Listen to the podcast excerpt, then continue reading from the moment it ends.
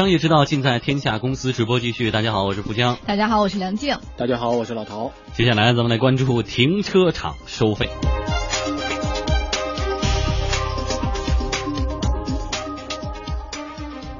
根据广东省发改委公布的一份文件，从今天起，广东省将全面放开住宅小区、商业配套、露天停车场的收费，停车价格实行市场调节。尽管目前广东发改委还没有公布任何的实施细则，真正全面开始实施这一措施可能还尚需时日哈。但是停车费政府限价或许很快就会成为历史了。不少车主对此次的放开也会担心哈，说是不是会导致住宅小区车位大面积的涨价呢？一起来听一下。不过全属是人家个人的，当然应该取消了。人家自己愿意租多少钱就租多少钱嘛。我觉得政府还是应该有一个。定价范围比较好点。那如果这样的，如果市场来决定的话，那肯定还是会，会会会往上找的，会往上调的。而且我觉得调的幅度可能也不会小。对于停车费全面放开以后，住宅小区和商业配套停车收费是涨还是跌，或者是维持现状，现在社会各界没有一个统一认识。广州市停车行业协会会长潘国凡认为呢，公共停车场不会涨太多，但是小区车位啊会变得。很贵，每年有一定的涨幅，但这种涨幅不会很大。天河区大概是平均值是百分之八，啊，海珠区的平均值是百分之三，它是在一个通胀的范围之内。车位的售价的增长可能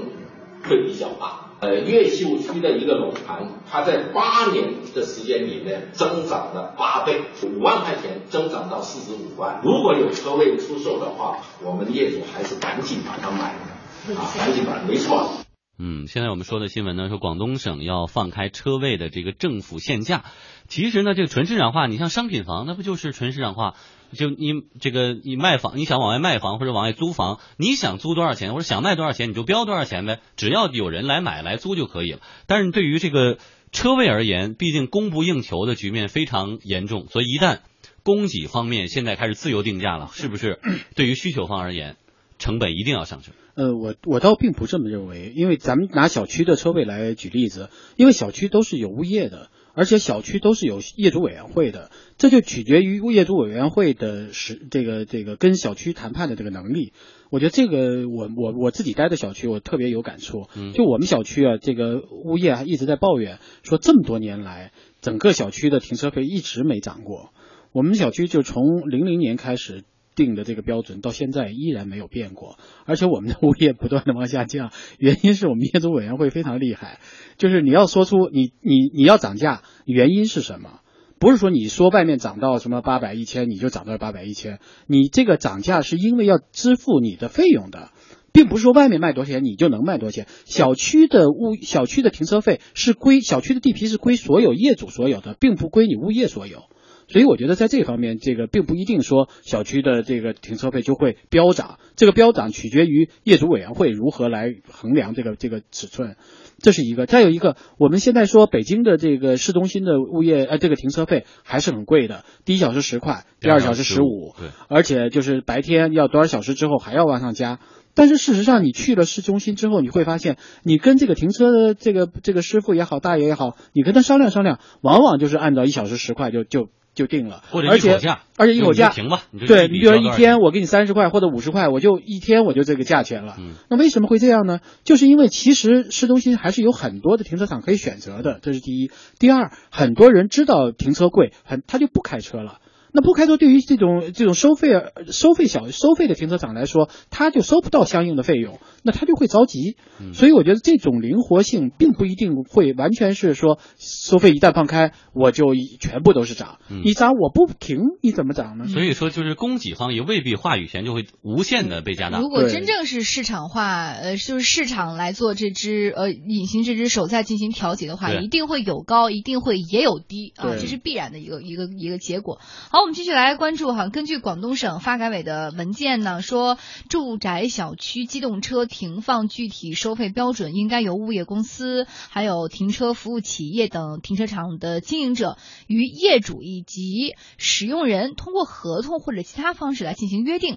停车场的经营者呢，以收取机动车停放保管服务费的，不得向车位使用人重复收费。那一共有产权车位需要双过半的同意，也就是说，呃，要专有部分占。建筑物总面积二分之一以上的业主，而且占总人数二分之一以上的业主表决通过才能够上调。哎，我们来看一下先前的经验哈，从之前已经放开价格的成都市的经验来看，改革之后小区停车费确实是大幅上涨。有业主反映，他们小区的停车费原来每个月两百块，现在已经涨到四百块，而开发商和物物价方呢，并没有给出合理的涨价理由。所以老陶提到那。这种情况非常理想，就业主委员会比较强势，你涨价你给我个理由。但是对于大部分的小区来来说呢，我觉得这个物业方或者说车辆管理方就是说涨价，你嫌贵你就停外边去，这又不是强买强卖是吧？所以那大家就只能涨价，要么就把车开出去。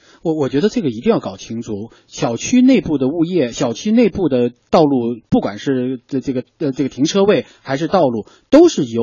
业主来掌握的，就这个权利是业主的。并不是物业公司说我这个小区这个路边停车两百就变成两百，八百就八百，不是这个样道理。所以我觉得，如果你是业主，如果你是这个小区的业主，一定要跟小区的其他业主合作，要跟业主委员会进行沟通，一定要在这个方面维护自己的权益。这是这是我我觉得最想说的一个事情。还有一个，其实我觉得现在这个规划是很有问题的，因为如果我们现在说车位紧张，主要是因为车位不够。那你在规划的时候，为什么不保证说每一家每户有一个一点五个车位，以保证说我们这个小区车位是充足的？虽然说有了这个车位的占地面积之后，可能小区的这个房子会贵一点，但是我觉得这个是在前面就可以考考虑到的。你不能说啊，我这个为了多卖点房子，我这个省地，然后把这个小区就非常拥挤，以至于最后我发现车车车位紧张。我觉得这个地方就应该在管在在规划上就应该做出严格的限制。你要做多大的小区，你要卖多少户人家，你这小区的车位就应该有多少配套。你不能说你规划部门对于这个东西没有限制，回头你又要求说你你去申购车的时候你必须有一个车位，那我哪来车位呢？我如果住在这儿，这个车位本身就不够，你怎么能保证我有一个车位呢？嗯，但最后再变成市场化，市场化最后结果就是价高者得，有钱你就用，没有钱就拉倒。对啊，那这不就是违背了我们的我们的根本利益了吗？我们买这个房子就是我们要买这个小区的所有的这个公共部分，并不是说这个公共部不归我管，也是归我要付出代价的。也是在我买房的款里面是已经付出过的，那为什么你涨价不通过我呢？嗯，所以我觉得在这个问题上，我觉得我们应该有，我们应该业，尤其是业主应该意识到，这是我们自己利益的一部分。尤其是我觉得城市的管理者应该意识到，规城市规划对于减少这种后来这种纷争是非常有利的。如果你前期规划的不好，最后都把这些扯皮的事情，或者把这些互相争执的事情推给这个普通的这个民众，这是非常不合理的。嗯，好，谢谢老陶带来的点评。那说到这个停车，除了小区要停车，去。市中心的这个公共停车场要停车，还有一个场景就是逛街的时候，在这个商场的地库也需要停车。那么现在这样的一个呃广东省哈发改委公布的一个调整呢，对于商场的停车费会有什么样的影响？我们继续来为大家介绍。停车服务手机软件无忧停车的创始人刘鹏认为，在完全市场化之后，停车场的收费方式会变得花样繁多，只有这样才能提高停车的资源利用率。这个国外都是这么做的，你看国外的定价有按十五分钟收的，有按二十分钟收的，有按半小时收的，光计时单位都是五花八门的。它关键还有按次收的，它为什么定的这么乱？它完全是根据市场规律，就是说我这个停车场，我面向的客流是什么？我这个客流我到底适合定怎么样的价，我才能吸引更多的客流，我才能提高我的收入？这个是他的目标。就是把他的闲置资源都用起来嘛，这个在国外，在德国能达到百分之八十五，我们现在很低很低。就是说，我们一方面那么多车找不着车位，大家都在叫停车难；一方面，其实我们的资源的闲置程度是相当的高。有广东的媒体走访发现说，虽然开放了停车费的价格，但是各大购物中心和百货商场并没有借机涨价，反而还主动降价。最便宜的地方每小时停车费只有四块钱。很多的商场表示说，目前呢零售业比较低迷，所以呢他们普遍去采取购物消费抵换停车优惠券的方式来抵消顾客的停车成本，希望以此呢能够吸引一定的客流。无忧停车的创始人刘鹏表示说，放开市场定价之后呢，只只会有个别的地方价格会变高。那只是个别地区了。你像上海现在已经有七十块钱一小时的，但是也就全上海也就一个停车场这么收，大部分呢还在按十块钱一小时收。比如说我是一个商场，收停车费它并不是目的，不稀罕赚这个停车费，但是我不能不收。如果我不收的话，比如说周围的写字楼都收十块钱一小时。那我如果是收五块钱一小时，那这写字楼里的车都全跑到我们商场来了。他如果收五十块钱，那这客流都没了，那商场东西都卖不出去了，他收那停车费有什么意义呢？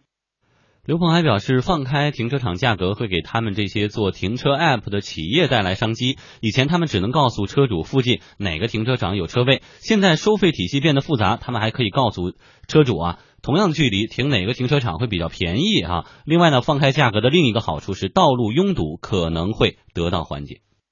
咱们国家现在解决停车难，还是在说我要建停车位，我要建停车位。但是在国外，在发达的国家，现在都是在控制建停车位，就是说不准你在这个市中心给我建那么多停车位，我就这么少的停，我就这么高的价格，你就不要开车进来。因因为像西单呀、王府井呀、金融街这种地方。你从远郊区县你开到那儿，那是谁受得了？整个城市全是车，放开这个价格应该早就应该放开，不放开这个导致我们的自驾现在出行率这么高。嗯，其实说到最后，好像说这个放开了是就市场化以后呢，就是利用价格杠杆来调节。如果你到一个商场，你发现你停车那个钱比打车还贵，是不是您就不开车了，就靠这公共出行啊或者？出租车出行就减轻拥堵，会实现这种效果吗？嗯，其实我觉得就是，其实对于停车费提高来说，对于呃开车来说是有一个比较大的压力，因为如果我是购物，呃这里面就有一个分别啊，就如果我是购物，我要到市中心购物的话。我可能地铁就可以了，但是我要稍微偏一点的地方，那我显然这个地铁是不可能一个不能到，再一个我可能买的东西就不一样，我会我是需要开车的，所以这个里面确实有很大的区别，这个区别就需要这个价格有一个弹性，以保证说我既能维护这个城市中市中心这个交通能够稍微的顺畅，又能够使得这个市中心的这种商场能够有更多的客源，否则的话，你把车全部都提高了，大家最后而不愿意开车不去了呗，可去可不去。我到市中心购物的时候，我就会发现我很不方便，那也许我就不够了。那这样一来，可能对市中心的商业又是一个很大的打击。所以我觉得这个是要有一个有一个呃规划和调节的。当然了，我觉得最好的办法是适当的放开，加上政府定价指导。我还是希望有一个一个指导价格，这样使得这个停车场的收费也好，还是路边的收费也好，它有一个基本的一个一个标准。这样的能够在这个上下进行浮动，以便于调节整个的价格。否则的话，这一个地区可能一个一个人的收费都是不一样的，那这样的就会产生很多的矛盾。嗯，其实说到市中心的拥堵呢，我们经常。这个说那学国外吧，他收拥堵费啊，等等等等。但是请不要忽略一个前提，就是国外的这个很多市中心的这个交通是非常的发达，并且非常的方便的。我们是不是在基础设施已经做的非常非常的到位的前提下，再去说我怎么样限制私家车的出行，而不是说一味的通过价格手段说那有钱的就可以每天开，没有钱的呢买了车以后也得在家放着，因为出不起门，是吧？这个显然就不是我们想看到的一个结果。好，这一时段呢，谢谢老陶的点评。